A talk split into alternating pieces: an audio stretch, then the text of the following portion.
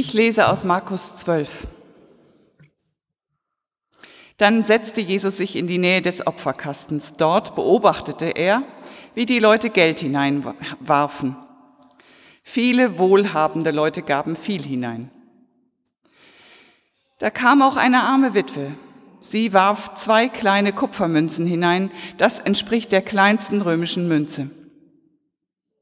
Jesus rief seine Jünger herbei und sagte zu ihnen, Amen, das sage ich euch. Diese arme Witwe hat mehr gegeben als alle anderen, die etwas in den Opferkasten geworfen haben. Denn alle anderen haben nur etwas von ihrem Überfluss abgegeben.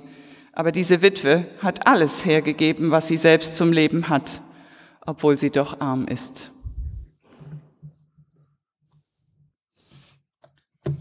Die Gnade unseres Herrn Jesus Christus und die Liebe Gottes und die Gemeinschaft des Heiligen Geistes sei mit euch allen. Amen. Nein, sie ist kein Vorbild, die arme Witwe. Ich höre, wie die Jünger Jesus widersprechen. Nein, Jesus, so doch bitte nicht. Das wenige, das die Frau hat, das spendet sie auch noch.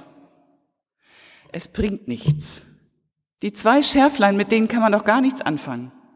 Man kann keine Hungernde speisen und erst recht keinen silbernen Leuchter für das Gotteshaus kaufen. Und darüber hinaus ruiniert sich die arme Frau auch noch komplett selbst.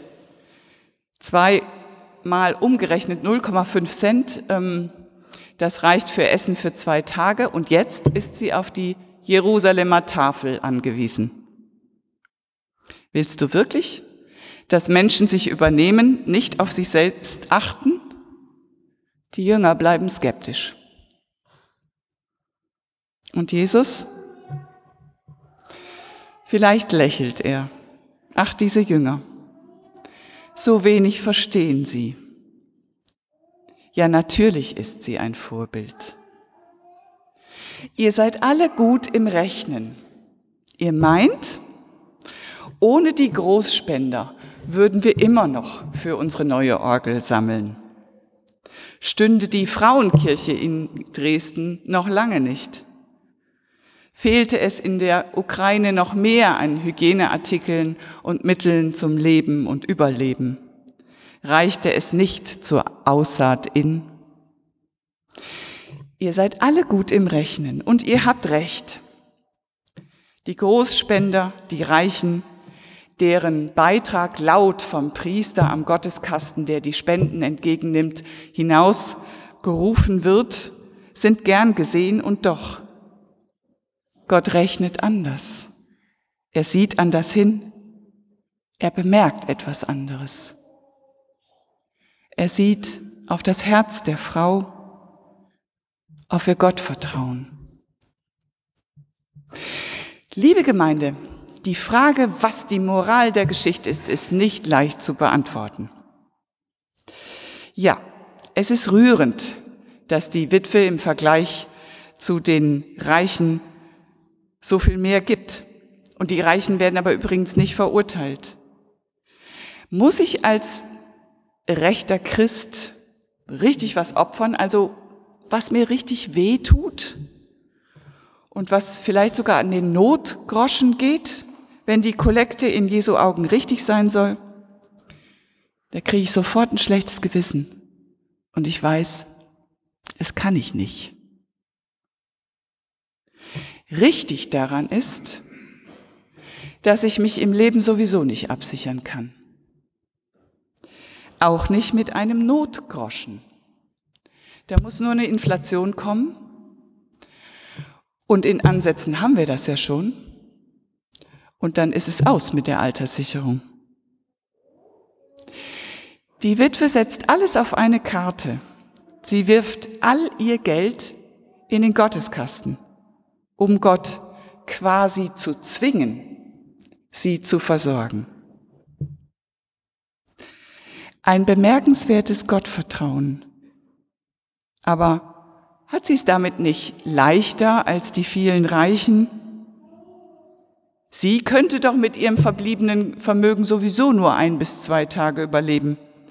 Also hat sie nicht viel zu verlieren, sondern eher alles zu gewinnen.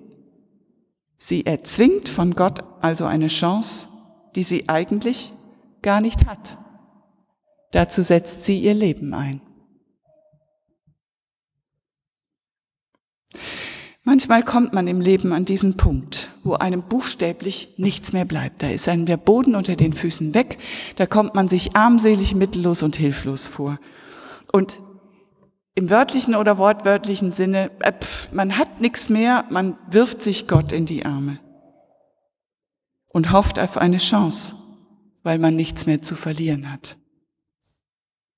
Dann würde einen die Geschichte genau dazu ermuntern. Und dann wäre die arme Witwe in diesem Sinne ein Vorbild, das uns Jesus ausdrücklich so vor Augen stellt. Wir bekamen vor einiger Zeit öfter mal die Anfrage als Gemeinde, ob wir einer Schülerin, einem Schüler eine Übernachtung mit Frühstück zur Verfügung stellen könnten. Diese Schüler waren Teil eines Selbstversuchs. Also sie sollten herausfinden, wie es ist, für eine bestimmte Zeit mit x Euro über die Runden zu kommen. Ich fand, das war ein interessantes Experiment was den jungen Leuten bestimmt viele Erfahrungen beschert hat. Hoffentlich die Erfahrung, versorgt zu werden. Auch die Erfahrung, wie es ist, arm zu sein und nicht zu wissen, ob man morgen noch genug hat zum Leben.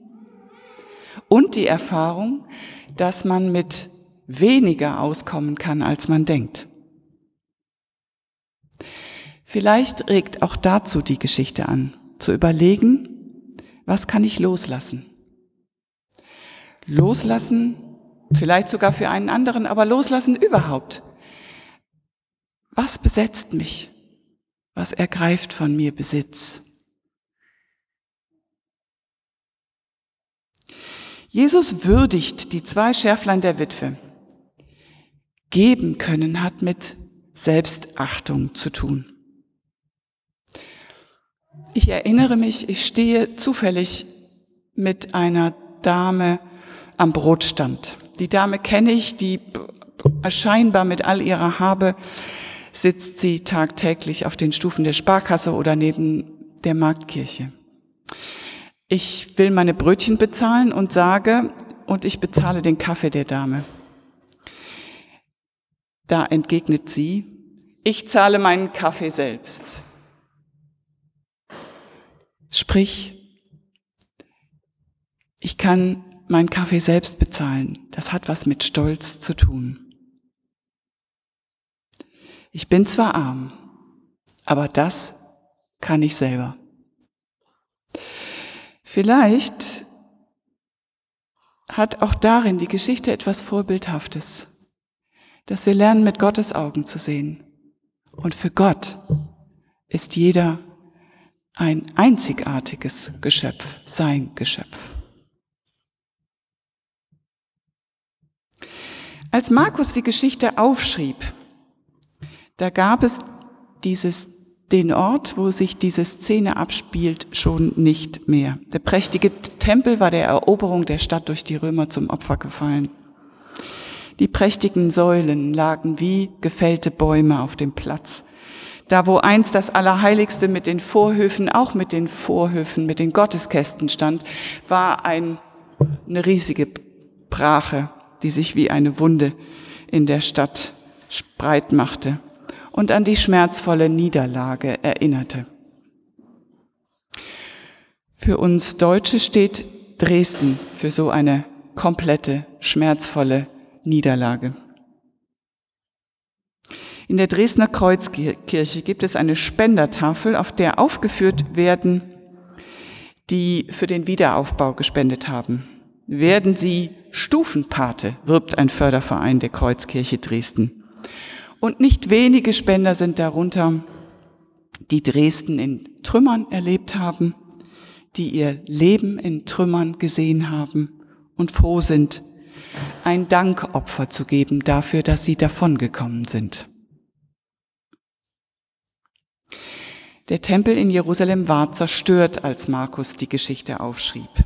Und das Land von den Römern besetzt, keine Chance zum Wiederaufbau. Das lässt die Geschichte der armen Witwe noch einmal in einem anderen Licht erscheinen. Die Menschen zur Zeit Jesu hatten alles verloren, waren buchstäblich diese arme Witwe. Die kleine Szene über ihre zwei Münzen ist nicht in erster Linie eine Geschichte über Spenden und Spender, sondern eine Geschichte über Jesus selbst. Wenn sein Reich anbricht, dann soll es ihn nicht mehr geben, die armen Witwen und die, die hungern. Wenn das eigene Leben, der eigene Glaube in Trümmern liegt, kannst du auf ihn vertrauen, denn Jesus ist derjenige, der um seiner Liebe zu uns Menschen willen sein Leben einsetzt, aufs Spiel setzt und es sich kosten lässt. Die Szene nämlich der armen Witwe steht unmittelbar vor dem Beginn der Passionsgeschichten und ist somit ein Beispiel dafür, dass Jesus alles hergibt für uns. Werden Sie Stufenpate, wirbt der Förderverein der Kreuzkirche Dresden und fett gedruckt steht da auch dem Himmel entgegen als Stufenpate Schritt für Schritt nach oben. Ich sehe das Augenzwinkern darin. Natürlich erwirbt niemand die Seligkeit, indem er für die Renovierung der vier Treppenhäuser der Kreuzkirche bezahlt. Das wissen, wissen die Dresdner auch. Nicht wir erkaufen uns mit Spenden den Himmel. Der Himmel kommt uns Gott sei Dank entgegen. Auch, und das lehrt uns die Szene von der armen Witwe, wenn wir fast mit leeren Händen dastehen und unser Leben in Trümmern liegt. Und der Friede Gottes, der höher ist als all unsere menschliche Vernunft, der bewahre unsere Herzen und Sinne in Christus Jesus. Amen.